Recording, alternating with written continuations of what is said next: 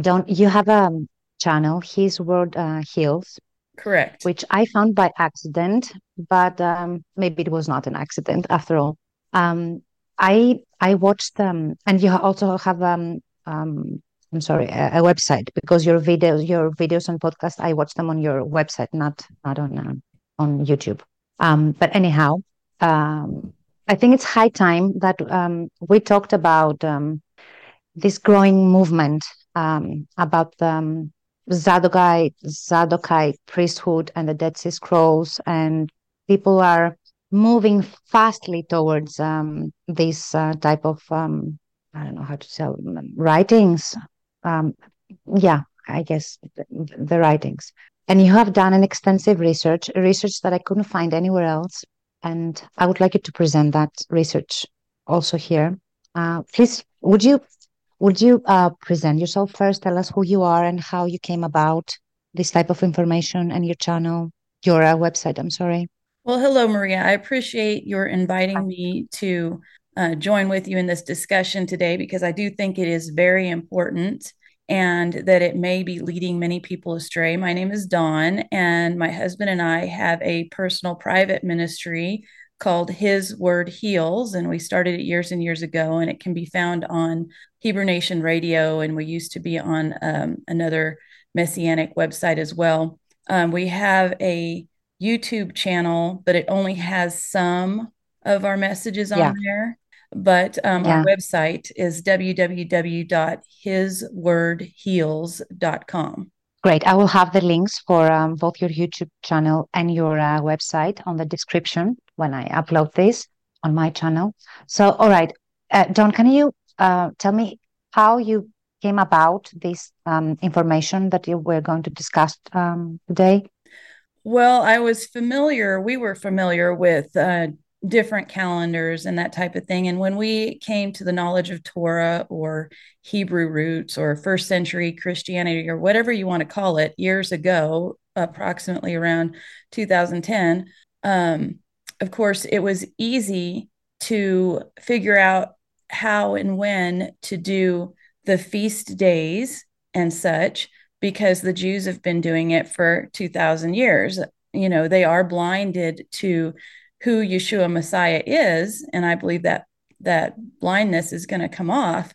But they have kept the feasts and the biblical calendar for 2,000 years. And so when we um, transitioned from the pagan, basically Christian holy days to the biblical days, we were able to find the biblical calendar and begin to study Torah without having to worry is this calendar correct? Is this day correct? Or whatever you know we just went with that what the jews had been doing for a long time knowing that the jews still don't recognize our messiah but they have been keeping these feasts.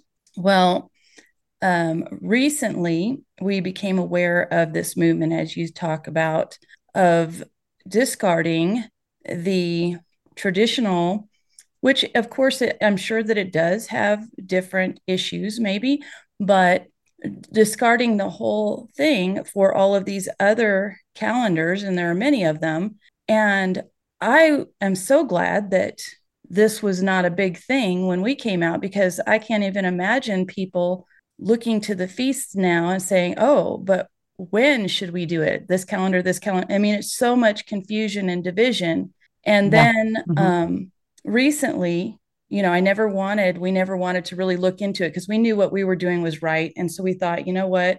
Let's not cause any further division. Let's just do what we're doing and encourage others and just let others know what we're doing. But recently some major uh, teachers of hebrew roots or torah or again whatever you want to call it have come out either endorsing the zadokite calendar so-called zadokite calendar or the covenant calendar and so we just felt that it was time that Father was nudging us for several different reasons. And you can listen to the audio and we explain those. I won't go into them here. That it was time for us to research this and see if indeed we were right in doing what we've been doing or if we should change. And um, so that's where this whole study started. And we just trusted the Father to lead us down a rabbit trail of clues with the weight being placed on scripture rather than on extra biblical texts. Yeah, exactly. So, my primary question is on uh, the Zadokite priest- priesthood and who were they? Uh, did they really live in Qumran? Uh, did they um, start this um, the Zadokite calendar, as uh, people are calling it uh, today, the calendar that was found with uh, the Dead Sea Scrolls? And um, uh, I understand that um, studying the calendar is what um, started you on this path, but you have discovered a lot of information, a lot of important information about um, the Zadokite priesthood. So can, can we can we start from there? Um, who, who were the Zadokite priests? I mean, where does it start? Why are we calling it the Zadokite priesthood and not the Levites? Okay, I mean, that's that's a great but, question. Yeah, that is mm. a great place to start. So if you go to Numbers chapter 25, we're all familiar with the story of um, the children of Israel in the wilderness beginning to worship Baal Peor. And Baal Peor uh, has a lot to do with sexual immorality and fornication. And so there was an Israelite who brought a uh, pagan woman to the tabernacle, and they were um, doing the unthinkable right there in front of everybody. And so uh, Numbers 25 10 oh no, let me back up just a little bit. Um, numbers 25. Okay, so Phinehas or Phineas, Phineas, the son of Eleazar, mm-hmm. the son of Aaron, the priest, saw this act that these two were doing, and he rose up from among the congregation and took a javelin in his hand, and he went after the man of Israel into his tent, into the tent, but anyway, and thrust both of them through. And so he put an end to this Baal worship. And Numbers 25 10 says, And Yahweh spoke unto Moses, saying, Phinehas, the son of Eleazar, the son of Aaron, the priest, has turned away my wrath from the children of Israel while he was zealous for my sake among them, that I consumed not the children of Israel in my jealousy. So he saved the children of Israel because they were about to be destroyed for these acts. And he said, Wherefore mm-hmm say, Behold, I give unto him my covenant of peace, and he shall have it in his seed after him, even the covenant of an everlasting priesthood.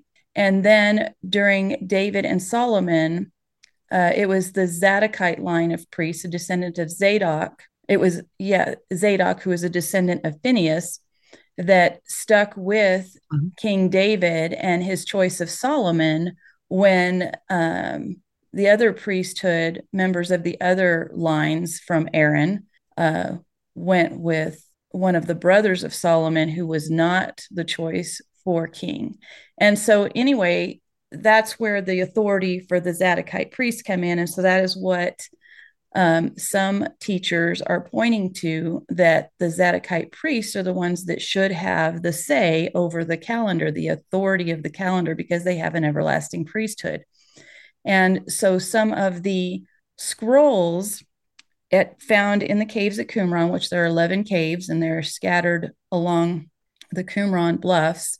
Um, some of them are, you know, two kilometers from Qumran, but they call themselves, some of the extra biblical texts, the writers of them call themselves sons of Zadok.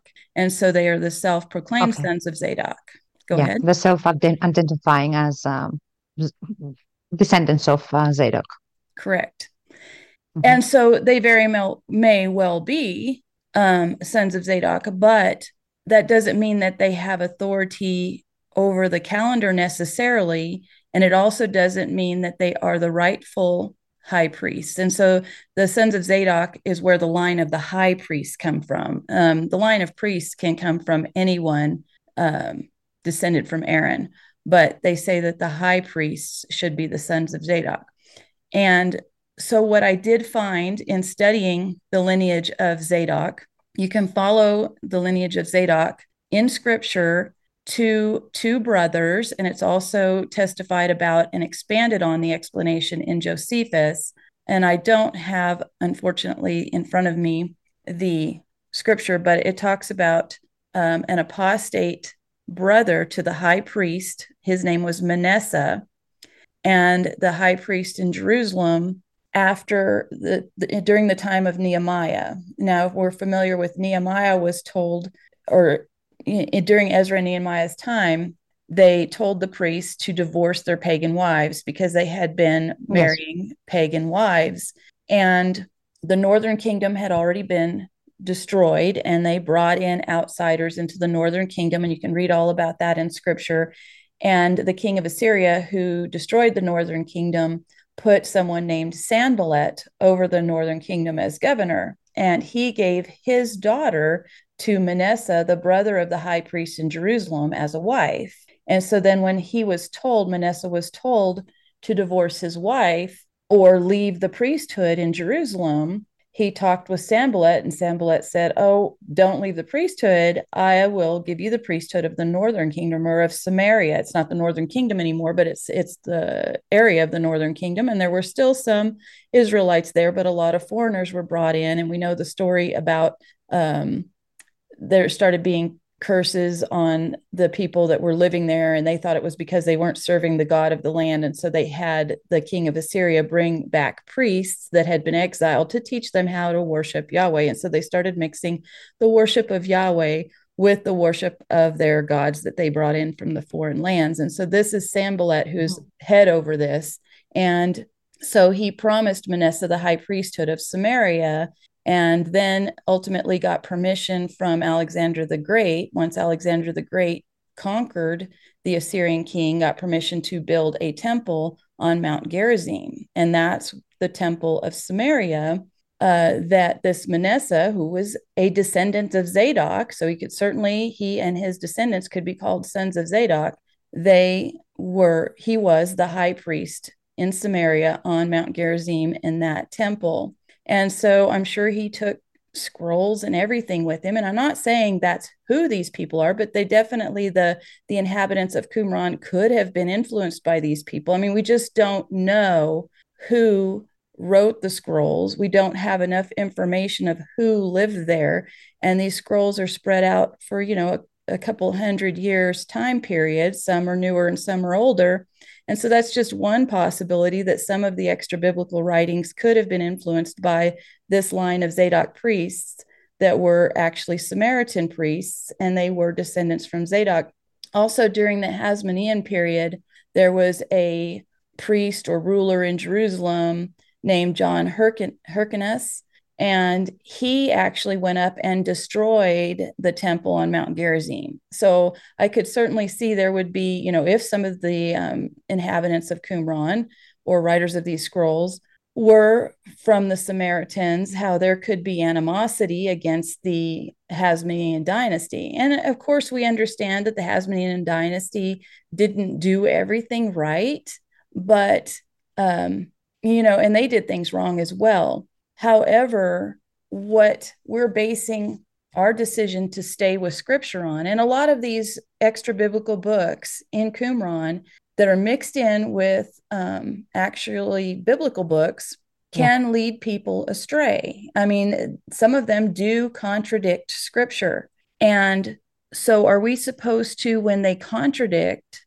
are we supposed to stay with what our heavenly father our creator yahweh has given us and and preserved for us out in the open for 2000 years or should we throw out what we've been given and go instead with what are in these scrolls that we really don't know who wrote them who preserved them where they came from? I mean there's a lot of theories and i think one really good theory also is that many of the scrolls came from the temple library because um, we know that there were a lot of priests after Yeshua's time that did believe in Yeshua. We're told in scripture that there were some that believed, and so they would have known the admonition in, you know, from the apostles that when you see Jerusalem surrounded, um, flee, yeah, flee, flee to the wilderness. Well, the wilderness of Judea is where Qumran is, and so did they take the scrolls and hide them there, or have they been hid there over the millennia is was that a place for hiding them and if it is some of it's the temple library i've got a lot of books in my library that discuss extra biblical things that are not scripture and that tell us why, you know, what others believe, but that doesn't mean that we're supposed to believe them. And so could some of the temple scrolls been keeping track of all of these apostate Jewish believers and what they believed and that kind of thing. And so once you dig into this, there's also a section in the Dead Sea Scrolls. There's a scroll that talks about astrology and um, lots of things that we wouldn't want to mix with scripture. So it's just really dangerous, I think, if we get off in the weeds and start setting what's found in these caves above what he has preserved for us over 2,000 years. Um, and I just think that we need to really be careful. Well, I'm I'm sure you know the um, the counter argument to that about uh, the canon that uh, we have today. Well, different churches um, have uh, different canons, but uh, anyhow, um, the the counter argument is that uh, we before oh I don't remember the date, but it was um, definitely um, hundreds of years after uh, Yahusha lived that um, scriptures were canonized and um, people of the church decided which book stays and which book um, is not uh, part of script, uh, scriptures, not part of the canon. So they say, I've heard many people say, um, that the Jews did not have a, a, canon per se, they had scrolls, and that uh, Dead Sea Scrolls were part of uh, the canon. We don't, it, and if not, if we if we're not 100% certain of that, uh, at least we don't know which um, um, books, which um, they considered divine and which they didn't. So, for example, we don't know for sure that um, the Book of Enoch was not considered scriptures for the Jews before um, uh, the birth of uh, Yahusha. So that's that's the counter argument that I've heard. So, what's your response to that?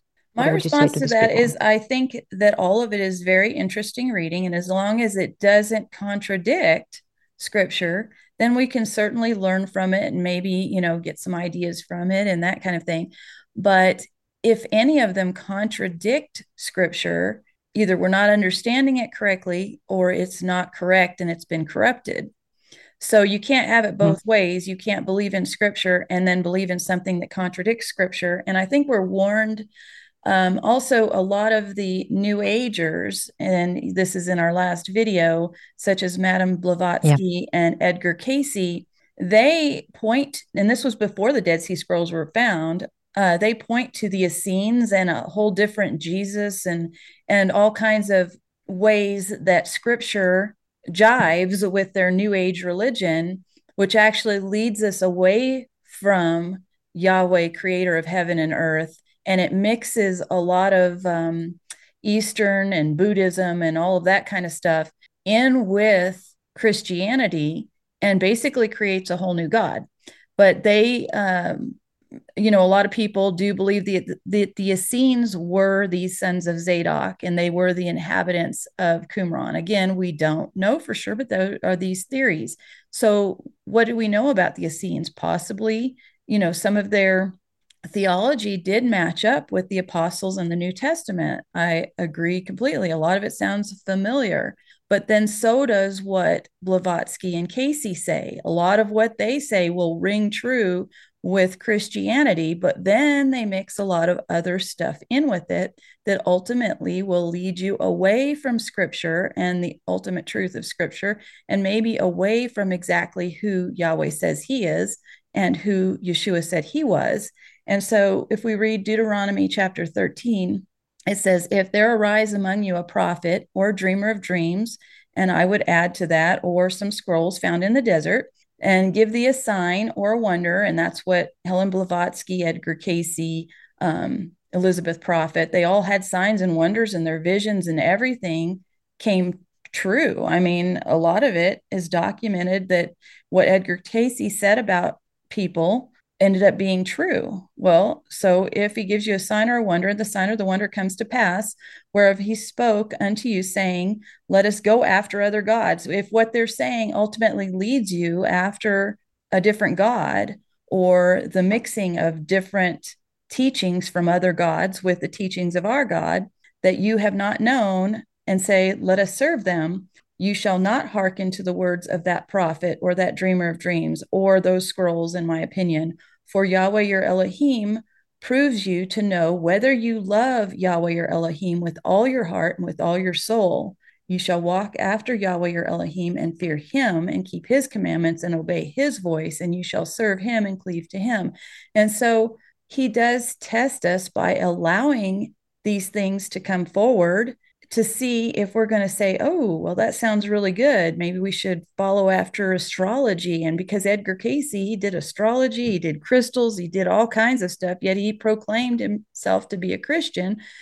And a lot of Christians were led astray in this theosophy, new age type movement to where if you study what they believe about Jesus, it's not the the Jewish Messiah. Uh, Dawn, can you tell me again, please, um, how you make the connection with uh, the New Age movement and uh, the Dead Sea Scrolls? Well, it's it's not necessarily a concrete connection. It's more um, I cannot say the Dead Sea Scrolls because Blavatsky and Cayce were before the Dead Sea Scrolls were found. The connection that mm-hmm. I'm making is that a lot of people are putting a lot of weight on this Essene.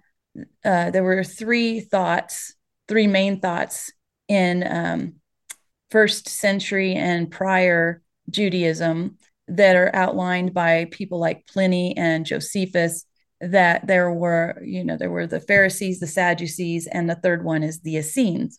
So there's not a lot mm-hmm. known about the Essenes other than what Josephus and Pliny write about them. And so a lot of people believe that this third group possibly could have been uh, maybe John the Baptist was in Essene, and they're saying even Jesus maybe was in Essene. Yeah, I've heard that. Right.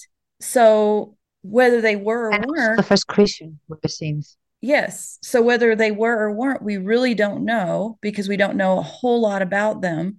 And even if they were, can the Essene movement be corrupted? Because, like I said, these New Agers are pointing to the Essenes that, and, the, and along with that, they say that um, Jesus in his lost years went to India and Egypt to learn all of these mystery religions. Yeah. And that's where the, Essenes, you know, they mix all that in with the Essenes.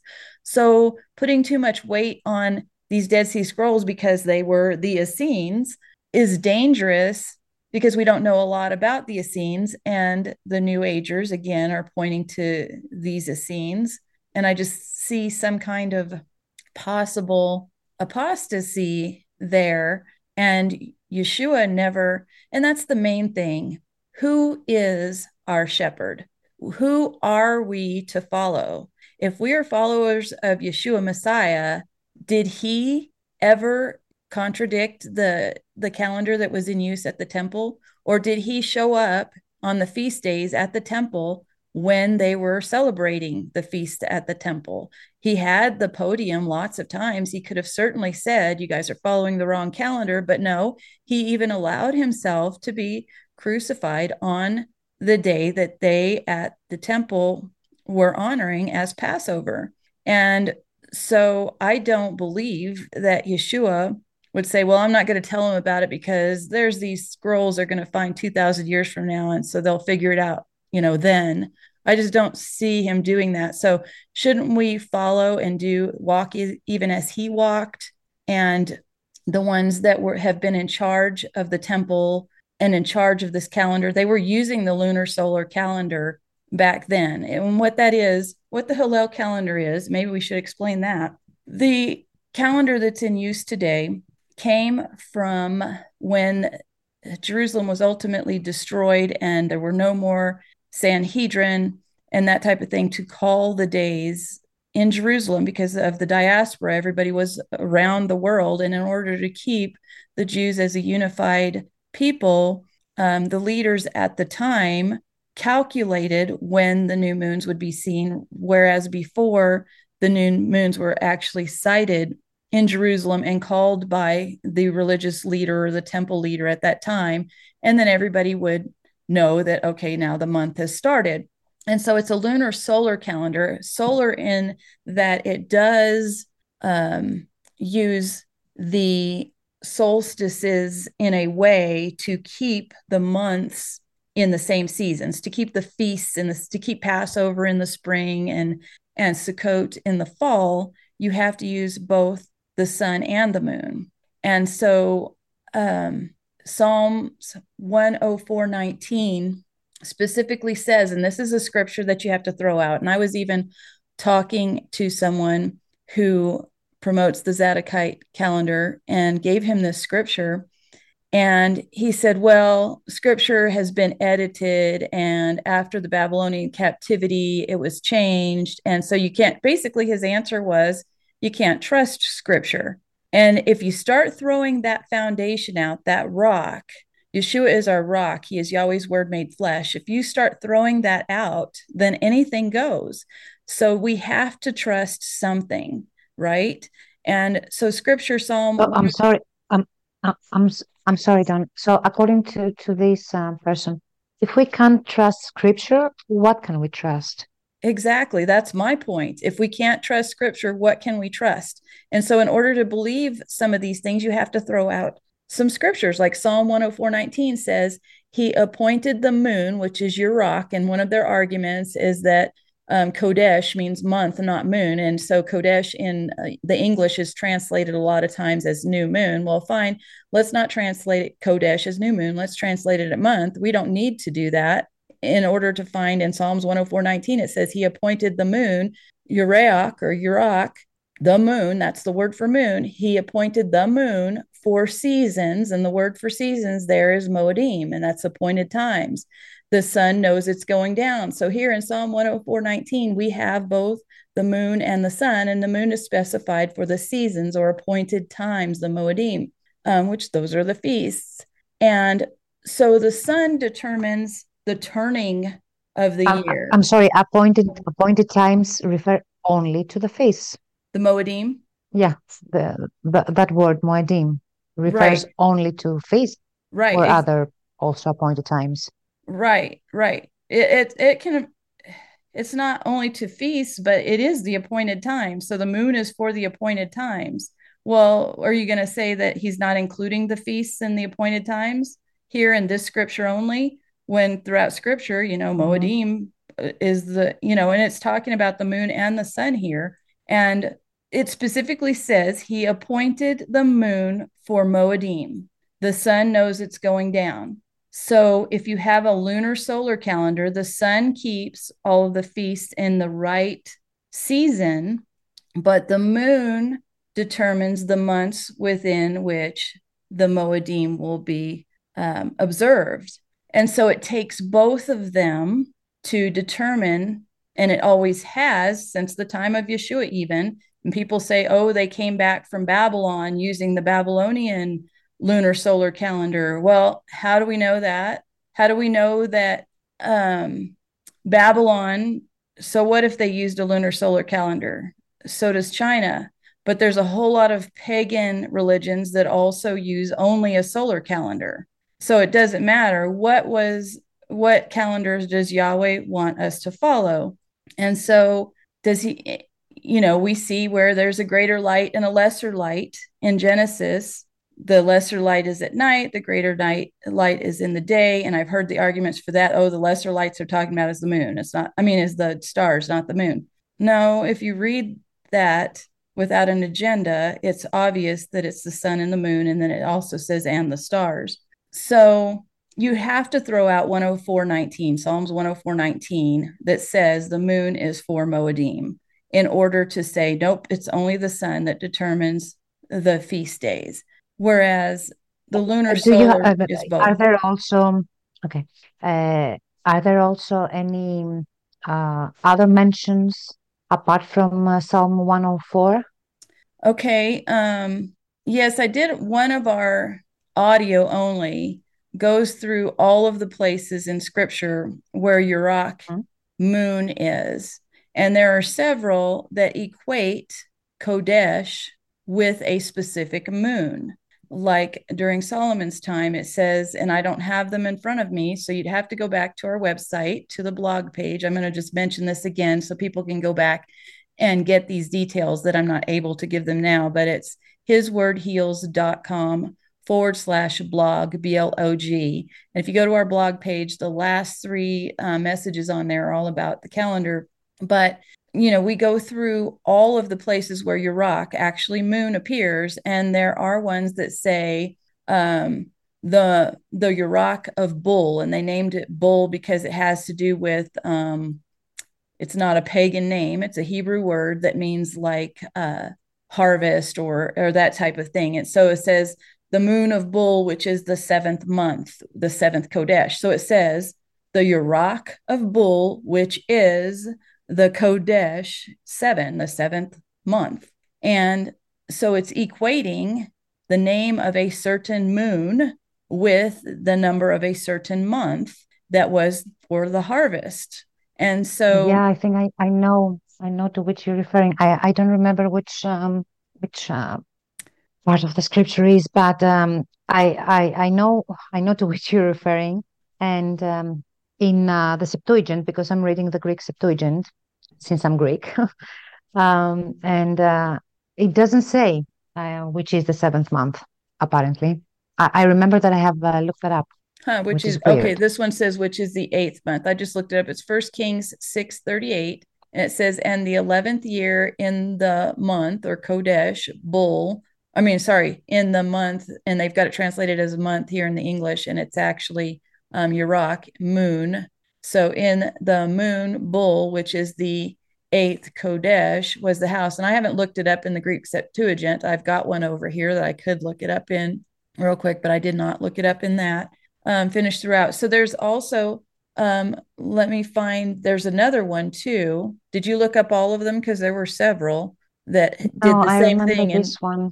Okay, so you did look up the one, no, and I actually says eighth month. Yeah, I didn't. I didn't look it up because I watched. I listened to your podcast because I haven't. I haven't heard that uh, this specific one. But um, I, I was talking with a friend of mine for uh, an irrelevant uh, topic. Topic, and I did. Um, I remember that we did touch on that, and I did uh, go to the Greek Septuagint, and it wasn't there. The month. I okay. remember. And so was it Second mm. Kings six thirty eight or the uh, different one? Now uh, can you tell me again because I have I have the Septuagint now in front okay, of me. I'm the sorry. Se- Second Kings. I'm sorry. It's actually First Kings six thirty eight okay. is one of them. Yeah, no, I can't find the the First Kings. it's not the third on my book. Anyway, I, I will find it. Go on because I don't want to okay. pause you here. Sure, and, and, find it. Mm. and I'll tell you another one. That's First Kings six thirty eight, and then there's um First Kings eight two that says all the men of Israel were assembled to King Solomon for the festival in the Urach moon of Ethanim. That is the seventh Chodesh month. So there's another one that has um, a specific moon equated with a numbered month. And then and then it's interesting if you go to Second Kings 15 13, it says, As for Shalom, son of Jabesh, he became king in the 39th year of Azariah, king of Judah, and he reigned a month of days in Samaria. Well, the word there for month is Urach. So it actually, he reigned a moon of days in Samaria. So if the moon was not used for the time period of a month, why would scripture say somebody reigned for a whole moon, right? What difference would that make? If the months were actually not dictated by the moons. Um, then there is, um, and I'm just going through all the places that come up with Urach. Let's see. First Kings 637, in the fourth year, the foundation, speaking of the foundation of the second temple, was laid for the house of Yahweh in the Urach moon of Ziv. Why name the moons if they're not used to determine a time period. Um, so anyway, okay. th- that one, you know, one of the uh, audios that we do goes through all of these, and so I would just encourage people to go and listen to those. Okay. Um, now about the Essenes, because you you mentioned them. Um, what what information um, do we have, and do we have any information from Scripture, or it's all extra uh, biblical sources? Well, I think the Essenes are pretty much all extra biblical, but then, yeah, the word Essenes doesn't even show in scripture, I don't believe. and nobody really knows exactly what the name Essene means. Um, there are different theories. So, yeah, I don't believe that scripture really even touches on the Essenes. We know the Pharisees and the Sadducees from scripture, but we don't know of the Essenes. And people argue that's because they weren't in the temple at the time. They were kicked out, they left. And so they were in Qumran. Well, I still think that if they were, you know, important for Yeshua's mission, he would have mentioned them. And it's possible some of the apostles were from the Essenes, and there there were different Essene groups. I mean, just think of it now. We have how many Christian denominations, and all of oh. them have some truth in them, and all of them have mm-hmm. some error in them.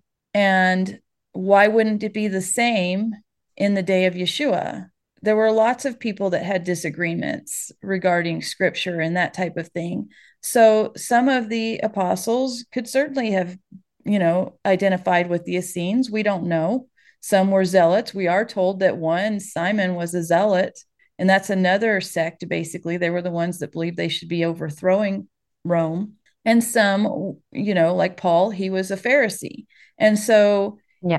Yeshua came to unite his sheep which had been we're told in scripture the shepherds had let the sheep wander astray and it hadn't kept the sheep on the straight and narrow path. And they had no shepherd to lead them. And so that's why we needed Yeshua to come and lead us and to gather his sheep. And he told the Samaritan woman, that's another one. The Samaritan woman said, Our fathers say that we should worship on this mountain. Well, until I started to do this study, I didn't know why she was saying what mountain it was and why she was saying that, but she was referring to Mount Gerizim, where there was a temple that was destroyed by John Hyrcanus. And the Samaritans believed that that was the place of worship not Jerusalem. And so, again, you have to throw out the scriptures in order to uh, go with the Samaritan religion. You have to throw out the scriptures that say that Yahweh chose Jerusalem.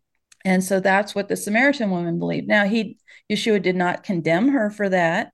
He just, but he did tell her that you, you Samaritans who worship on Mount Gerizim, you know not who you worship but we do, referring to the Jews, for salvation is of the Jews.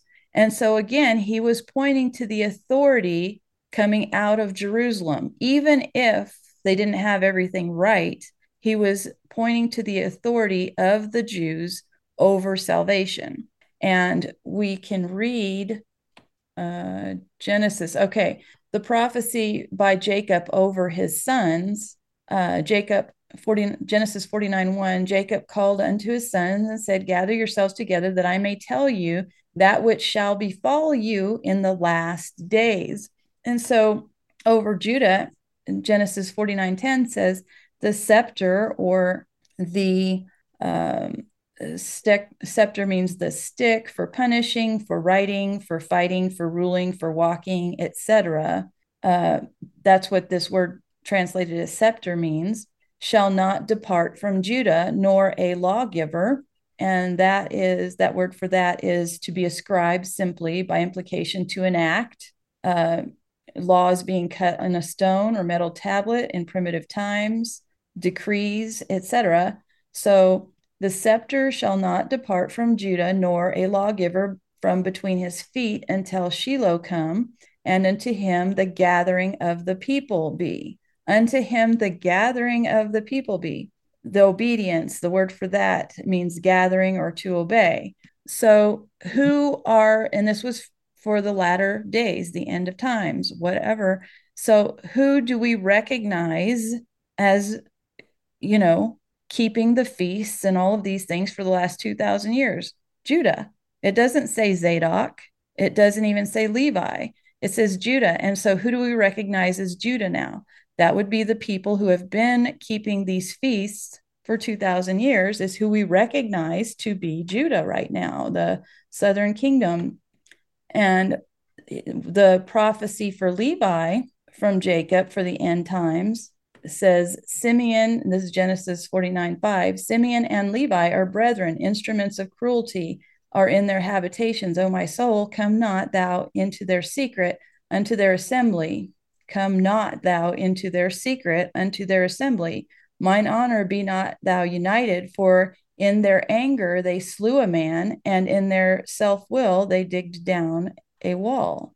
And so we're told not to enter into their assembly or their secret or whatever. So is that speaking of, you know, don't throw out what Judah has preserved in favor of those who say they are Zadokite priests because we really don't, or Essenes, because we really don't know who they were. And Yeshua could have called many Essenes out of Essenism, or many Samaritans out of Samaritanism, and many Jews out of Judaism. And so, again, who do we follow? We need to follow Yeshua, and he followed what was uh, the authority that was in place and the calendar that was in place at the temple. What about that part of um, scripture, which, of course, again, uh, which um, gospel it is? I don't, I don't remember.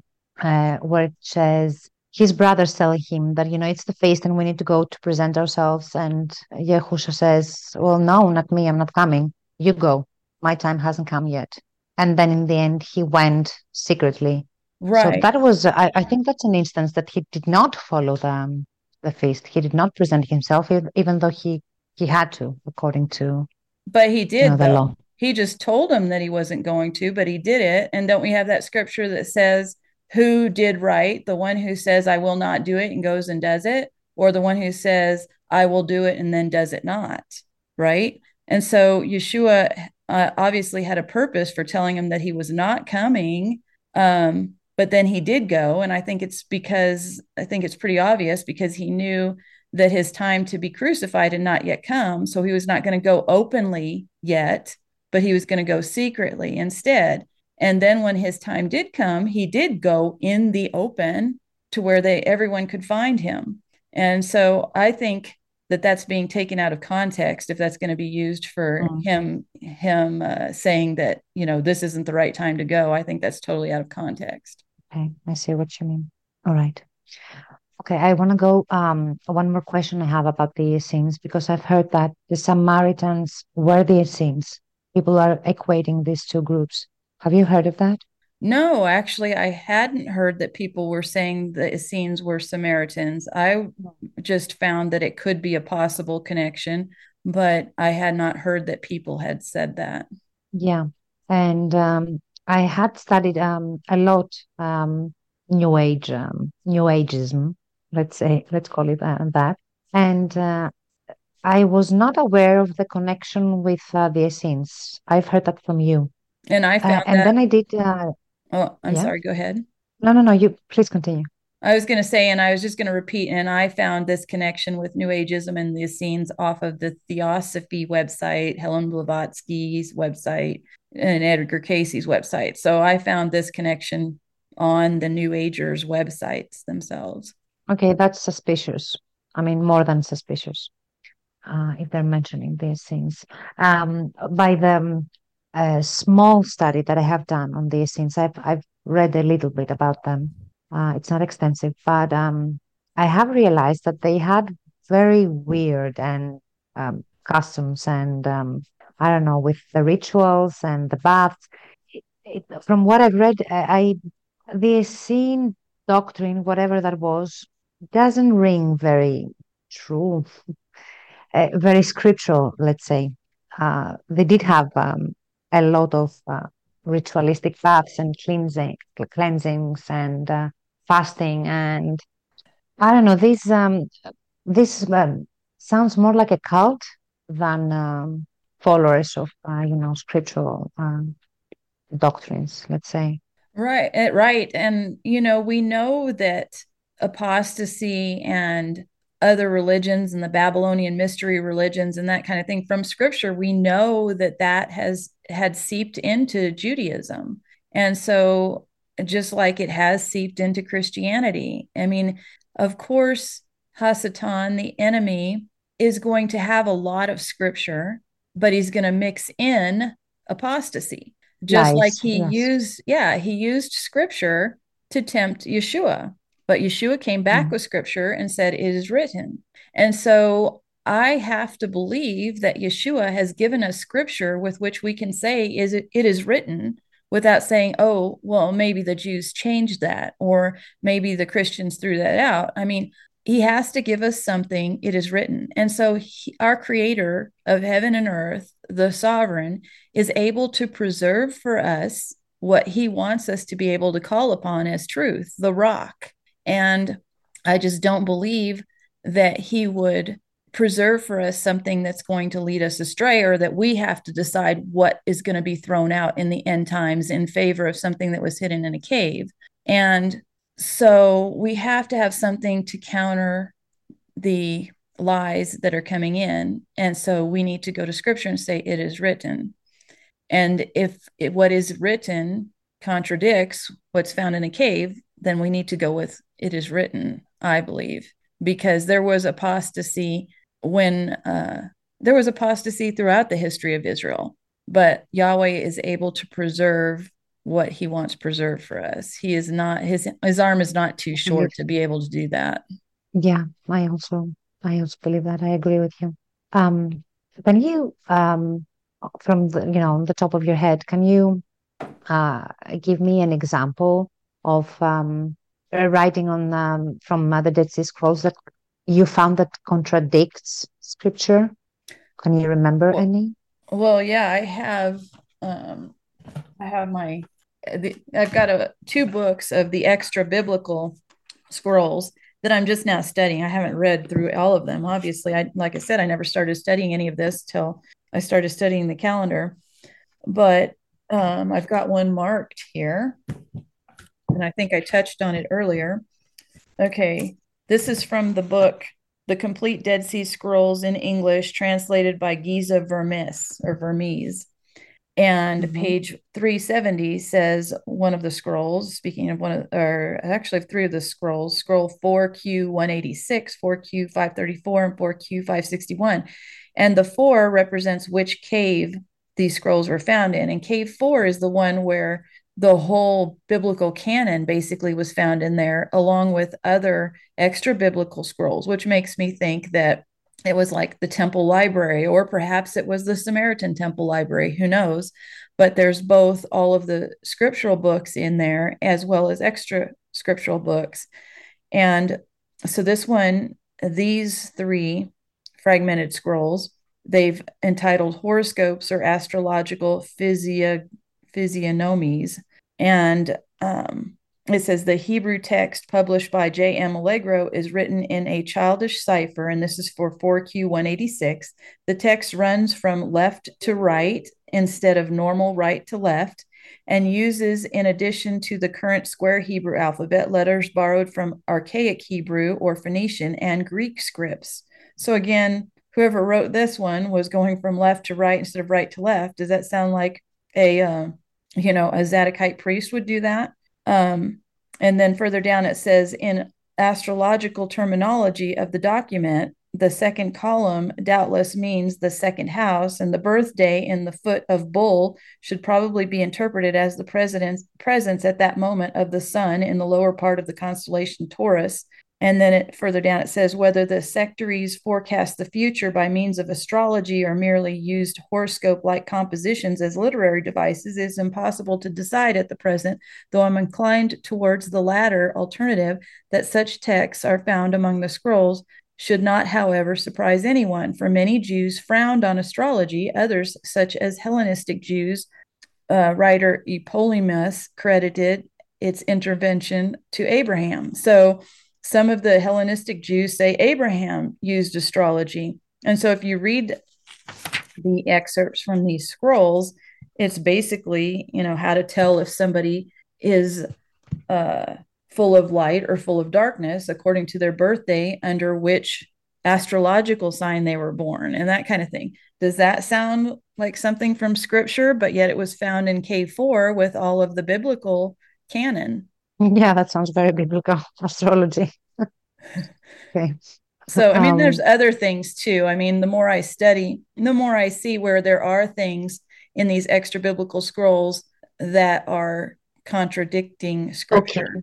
Okay. okay, but you know, that's that's not an example that I could use against uh, uh, people who uh, believe that the Dead Sea Scrolls uh, should be part of the scriptures because I'm sure that they these people uh, wouldn't say that you know all of the scrolls should be part of the scriptures. I wouldn't believe that these people would say that and exactly. the book on astrology should be exactly. I Uh, totally so, agree with you. yeah.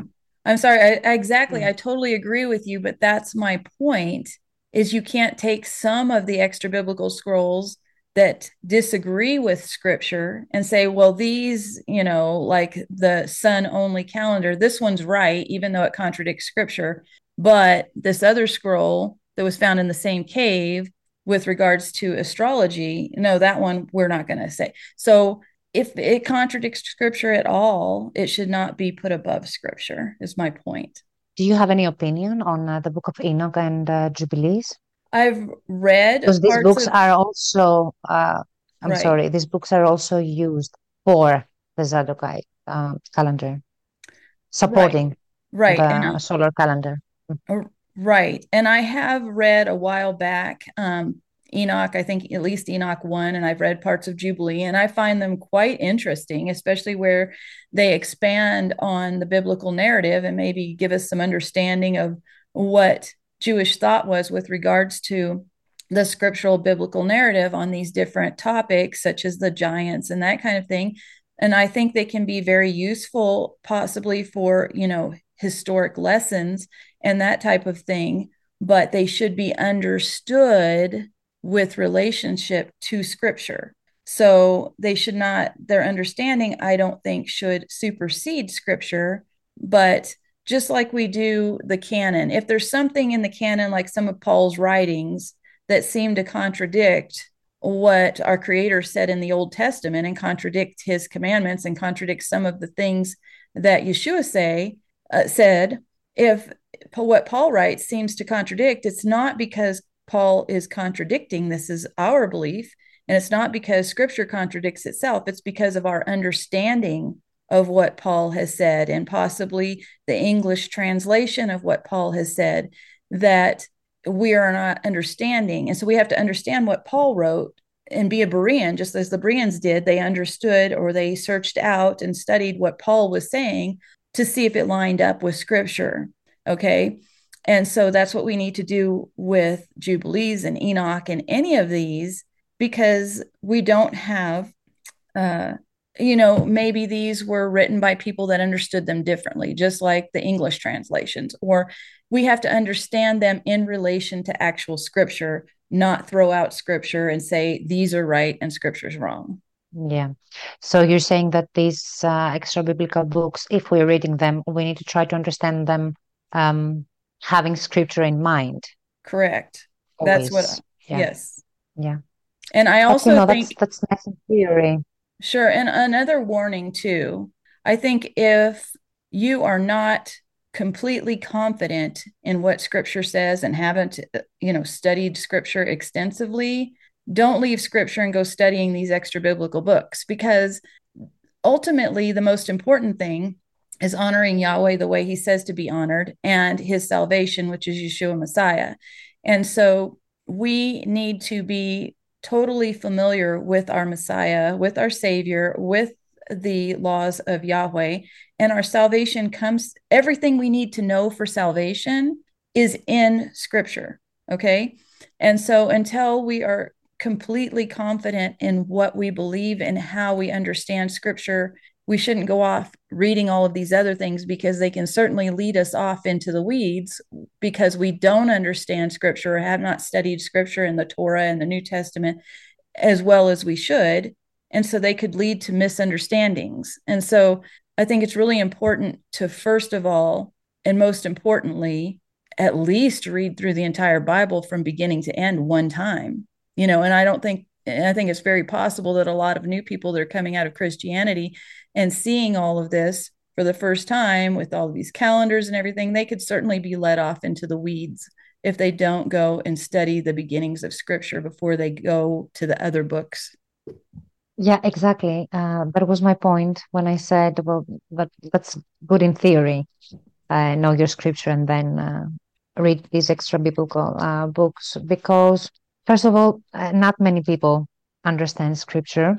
And I don't think that reading your Bible once from Right. uh, the beginning to you know till the end is enough. It's not.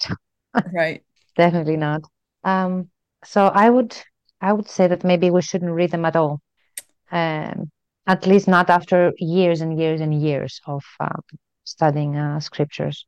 Um, And I would and um, if we're studying them, yeah, I'm I'm sorry, uh, just this sentence I'll say and I'll stop. Uh, if we're reading them, because I have read them, not all of them, but I have read um, some of them. Uh, I read them and then I do a lot of research. So I listen to a lot of people who have, um, uh, you know, stated opinions on them, uh, positive and negative, uh, because I wouldn't trust uh, my knowledge in scripture so well because I, you know, I I'm I knew on uh, studying the scriptures. I wouldn't trust my understanding of scripture, so I wouldn't uh, assign myself as the arbiter if uh, what I'm reading extra biblically is correct or not, and if it contradicts or not. So I want to have the opinion of other people uh, who are pointing things that contradict, and then other people who are saying that it doesn't contradict, and that helps me. yes. Uh, Yes, yeah, and I I think that's a really good approach. Uh, and I really do think, and you know, of course, we have to be filled with His Ruach, His Holy Spirit. We first and foremost need to trust in Yeshua as our Messiah, be born again into His family, and ask for His indwelling Holy Spirit to guide us.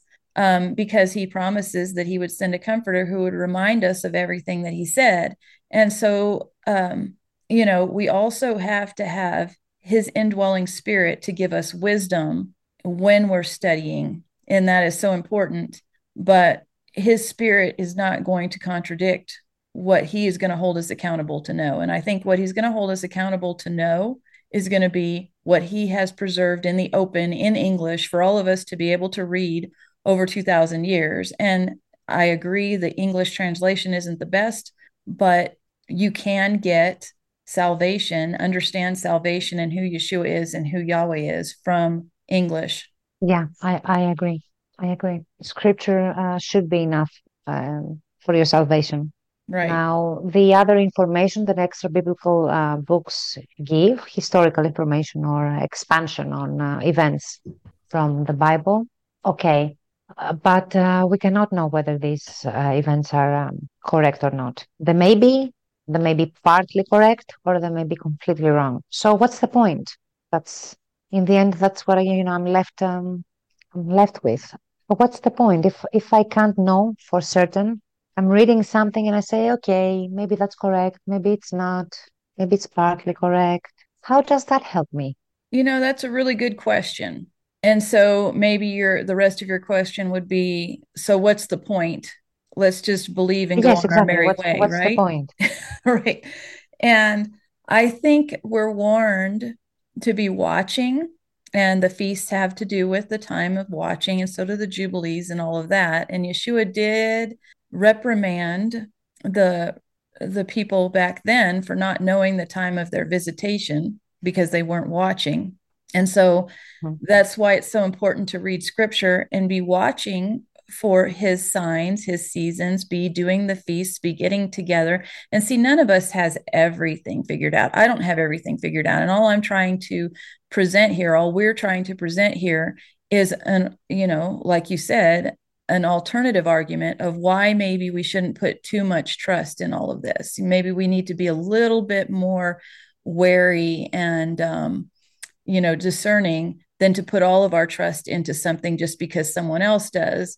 Um, so we need to be watching and reading and be uh, one of the five um, virgins who is prepared and watching and awake Yeah. for his coming so that we're not taken by surprise, so that we're not buffooned by the deception that's coming. Because it says, if it were possible, if this deception is going to be so great that even the very elect might be deceived if that were possible. And, you know, the very elect are, you know, reading a scripture and everything. So it's it's going to this deception is going to seem biblical. It's going to seem like, oh, this is what's right. And I've heard, even heard other people, other proponents that I know personally saying, well, this is the time of the restoration of all things. And so he's restoring the calendar and restoring these scrolls. Well, perhaps, or is this the restoration? Yes, and that the Go yeah, ahead. and that the truth will uh, come out uh, during the uh, not during. I'm sorry. Uh, what um, as the end of the end times approach, the truth will come out, and they equate equate the Dead Sea Scrolls, the discovery of the scrolls, with the Right. truth coming out. Right. So they're That- using it for their advantage. Yeah. that's one of the arguments. And that's a good argument. But then again, I want to always put caution to it. The restoration of all things, does that come during the Great Tribulation or is that going to come during the millennial kingdom? We know that the great apostasy is going to come during the tribulation before the messianic kingdom. So I think we should be wary of the restoration of these mystery religions, the restoration of the Babylonian religion, the restoration of apostasy. I mean, that's going to be coming. The great falling away, we're told, is going to be coming before the messianic kingdom comes. So we need to be careful that we don't accept the great deception, the great apostasy that's coming first as the ultimate restoration. Yes. Exactly. Yeah.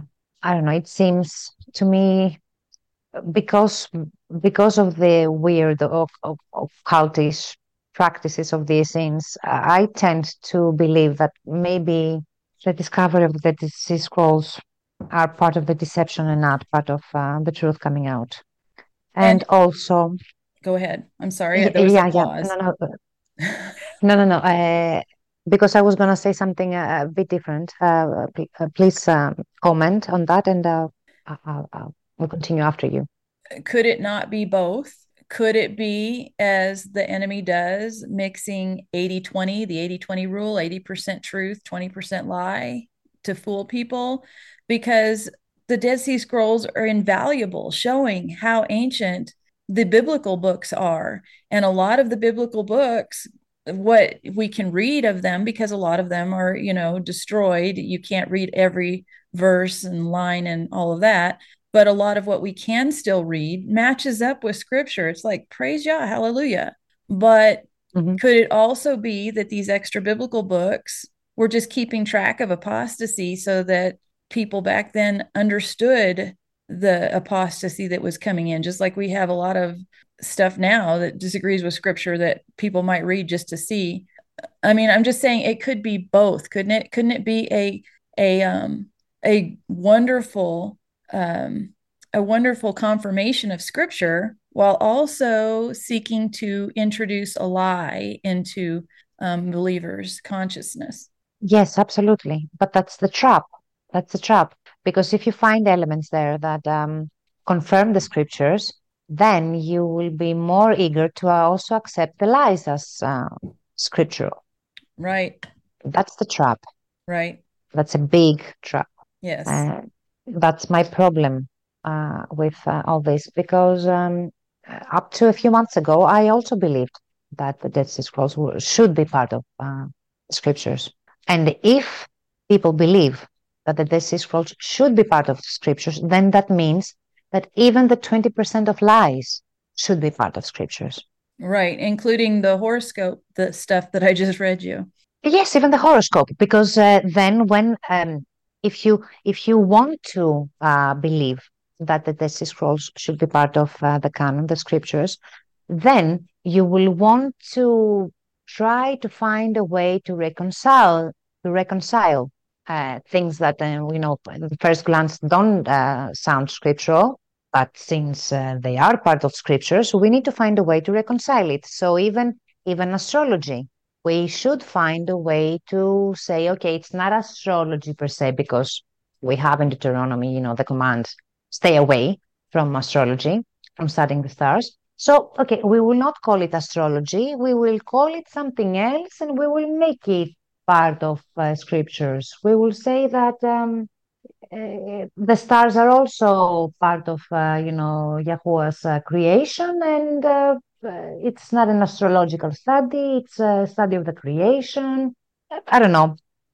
Well, and I know another maybe way that you can you can justify that among a lot of other apostasy that could be found in the Dead Sea Scrolls. And like I said, I haven't read them all, but I I am familiar with some other things that aren't really scriptural that I can't name off the top of my head. But I like I said, I just started studying them. But just theosophy, Cayce, Blavatsky, Prophet. They have the answers. They have those answers that say how this does jive with Christianity, how a Jesus that went and studied uh, the mystery religions in Egypt and India is the Jesus of Scripture. So there's already a religion out there, and it's called New Age, that makes all of this mixed together and jive. And this is the Babylonian mixing and mingling of the holy and the profane. And there is a religion out there where you can find all those answers. Syncretism is called, I think. Possibly, yes. This and I, I haven't and I haven't studied it much because I don't I do not recommend anyone reading those sites. Honestly again if you're not familiar with scripture you're not grounded in your faith you uh, you know you're just learning do not go and read edgar Cayce, helen blavatsky theosophy and all of that because it is so uh, deceptive and it's a lot of it sounds good and mixes in what sounds scriptural in with all of these other religions and so it's like no all of the faiths of the world all had something right and we need to mix them all together and that's the ultimate religion. Well we're told we're warned about that in scripture. It's you know the one world government the one world religion that's the religion of the anti-messiah. He's going to come and think he has all the answers and bring all of these religions together and all of that. We're warned of that in scripture and that's what this new age stuff does. Yes and uh, since you found uh, and um, um anybody can, can go and verify that theosophy mentions the Essenes and using uh, the beliefs of uh, the Essenes, then that should be uh, a red, you know, a red light uh, to people. Right, and and it could be that maybe the Essenes were something good, and maybe, and I've thought about this too. Maybe these New Age channelers have tried to corrupt what the Essenes really stood for so that they could mess up the belief in the Essene stuff. You know, you don't know. That's what's so deceptive about deception is that we don't know. So why not stick with what we do know? Mm, yeah. No, I don't. Okay, my my sense, my I don't know how to describe it because I I, I was a New Ager, um, like big time New Ager. I had I have studied astrology and tarot reading and all sorts of um, things before I started um, reading uh, scriptures, and I left all that behind me. Um, yeah. I can tell you that, yeah, praise yeah, exactly. Um, what do I want to say? Oh yes, um, by reading uh, about these things, I can tell you that they're very mystical, and scriptures are not mystical. I, uh, okay, that didn't sound very, very uh, the the way I wanted to. I wanted it to sound. I don't mean that there isn't a divine message, uh, you know, in the scriptures. And Yahuwah's plan is um, mystical in the way that not many, not all people understand it. There are layers in in scriptures. Uh, there's the literal, and there's um, another layer that is prophetic. Then the typology. It, so I'm not saying that uh, scriptures are not that they don't have a. I wouldn't call it mystical. I, I, I don't know how to describe the scriptures, uh, but I wouldn't call them mystical in in the sense that I I am saying that the New Age uh, is mystical, and the Essenes, their practices and things that I have um, uh, read, they seem mystical in the in the New Agey way, not in the scriptural way. So this preoccupation with angels and um, and other other dimensions and I don't it it feels mystical to me that I have studied mysticism for decades. It drives where it it's it's it, it's as if I'm I'm reading new age things.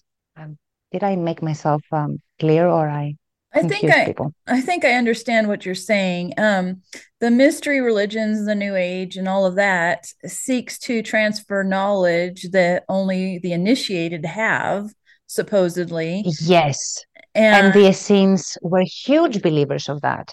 Right. That that their knowledge is not for everybody; it's for them. Right, and you can the see chosen that in Kabbalah and stuff too, which is where this whole mystery religion stuff did infiltrate, you know, Judaism as well. Um, but there is a passage that says the hidden things those things which are revealed belong to us, and the hidden things which are not revealed by Yahweh belong to him.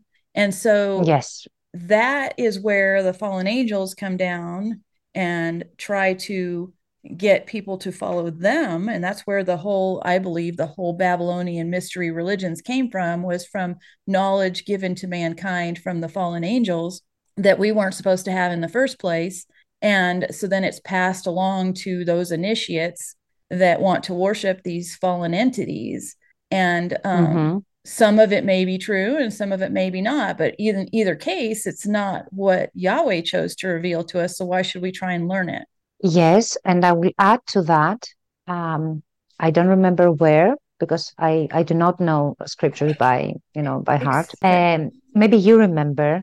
Uh, it it says that uh, Yahuwah says that even the fallen angels, even the angels, don't have the whole, uh, you know, uh, the whole knowledge. Even them, even they. So if we're saying that uh, fallen angels came and and taught humanity um, things that humanity wasn't supposed to know or it wasn't for humanity to know even even this is not 100% correct because even the angels don't have the whole picture right. only yahuwah has a whole picture amen and he didn't reveal it not even to the angels so they don't have it totally. Correctly. Yes. all of it. Yeah. Do you remember where, where where that is ma- mentioned? Um, which one the hidden things belong to yahweh? Um, no, what I said that the, even the angels uh, don't have um, don't know everything. Uh, well, Yeshua was asked when certain things, uh, what will be, you know, um, I can't remember exactly what the question was, but he says, no one knows the time, the day or the time, not even the Son of for, Man, but only the Father who is in heaven. Is that the one you're speaking of? No, no, no, it's not the one. Um, it's not the one. Uh, I think that's no, I'm sure that's mentioned um, in the Old Testament, not the New Testament. It could be, and uh, it's it's not ringing a bell right now, but I'm sure. I mean, that sounds like something that would be there too. That's okay. If if um, if I find it, uh, I will add it on uh, on the description Perfect. so people can go and uh, read it because I know for I, I, know for sure that that it's it's in the scriptures. Uh, anyway, okay. Any uh, anything else that um, you know it's important and you would like to mention? Um no i think that you know just the most important thing is if you're studying this stuff like you said study both sides. Don't just say oh well this this person's a famous teacher. He must be right. Whereas you know you need to study for yourself listen to both sides study both sides and most of all one of my prayers when entering into this was um Father, please don't let me be deceived, but don't let me be a deceiver either. And where that came from was a scripture that says that the deceived and the deceivers both belong to Yahweh. And so, like Deuteronomy 13 says, he will send deception to see if you're going to follow it or if you're just going to believe him. So, yes. And we have that interesting story in the Old Testament where a prophet was sent to go do something um, and he was told not to eat or drink or stop on the way because he was supposed to deliver a message and so he didn't but then there was another prophet that came to him and said well as he was leaving please stop in and i'll feed you. And he said nope i can't stop. I've got to leave. I'm not supposed to eat or stop or anything. And this other prophet said oh well yeah i'm a prophet too. And uh, yahweh told me to tell you to stop in and eat. Well so okay. So he stopped in to eat and he ended up being eaten by a bear or something. But anyway he was punished because he did not do what he know he knew that the father had told him to do. And so ultimately we are responsible for our walk. Work out your own salvation with fear and trembling. And we are responsible for what we believe and what we follow. And so if you know there's a teacher teaching something well you need to make sure it matches up with scripture because ultimately you're the one who's responsible. You can't say well they said or they taught or whatever. Um, we that's why we too much is given much is required. And we are given scriptures that we can read and that's what we're going to be held accountable for is what we were what we had available to us if that makes sense I believe that that's maybe the most important thing that um, you said. uh, that's uh, the most important message that uh, people will uh, should um, stay with um, and take it under serious consideration because there are many teachers now out there with uh, the internet it's very easy to follow many many uh, different teachers and i totally agree with you that we should always try to contradict every single teacher. Yes. And only the ones who cannot be contradicted should, um, you know, we should um, stay with them. And even with them, we should never stop praying for, um, you know, His light to guide us, um, to light our heads, I mean, and our, um, so we can uh, discern our discernment. And even um, the teachers who hold in uh, in the end that scrutiny even those teachers we shouldn't blindly follow them. We should always read scriptures again and again and again and again and again. That should be our base and our starting point and our end you know uh, end point scriptures. Not any teacher out there i totally agree i totally totally agree i don't want anybody to you know watch or listen to anything that we provide without checking it out for themselves, being good Bereans, because that is a lot of responsibility that a person is putting on another mortal human that can only be put on Yeshua Messiah. He's the only mortal human that had everything right because he was Yahweh's word made flesh. So yeah. I, I would not want anybody to take anything that we say because I'm sure we're wrong about some things. I have no doubt about it because not one person has everything figured out, but we do try to base everything upon scripture as, you know, as led by his spirit. Yeah. I mean, okay, Dawn, that was a lovely discussion. I thoroughly enjoyed it. Um, I will link, as I said in the beginning, your um, website and your YouTube channel, even though I should um, say again that your um, YouTube ch- channel doesn't have all the content that you can find in your website. So people should go to your website primarily. Um, and um, uh, thank you for um, you know the work that you're doing. Uh, not many people are um, are out there talking about this uh, topic, and I think it's important that people have this information, or at least take it uh, you know under consideration. Yes, thank you so much for inviting me for this discussion. I really appreciate it and appreciate what you're doing as well. Praise Yah that um, you know, for all of his people that are out there seeking truth, because I think that's ultimately what we all want is the truth, or we would still be, you know, sitting in a pew on Sunday morning. So, you know, we're all just seeking truth and and we all need to, and I think that's why he says, um, don't uh, neglect the gathering together of yourselves, especially as the day draws near, because we all have little pieces of the puzzle that we need to share with one another, and iron sharpens iron. So, thank you again for inviting me, and thank you for what you're doing. All right. Thank you. Uh, maybe we can speak again uh, sometime. Sure. rather than later. It'd be fun. okay. All right, Dan. Um, have a great uh, rest of your day. You as well. Hopefully, we'll, we'll stay in touch. Thank you. Thank you. Thank you. Have a blessed day. Goodbye. Bye. Bye bye.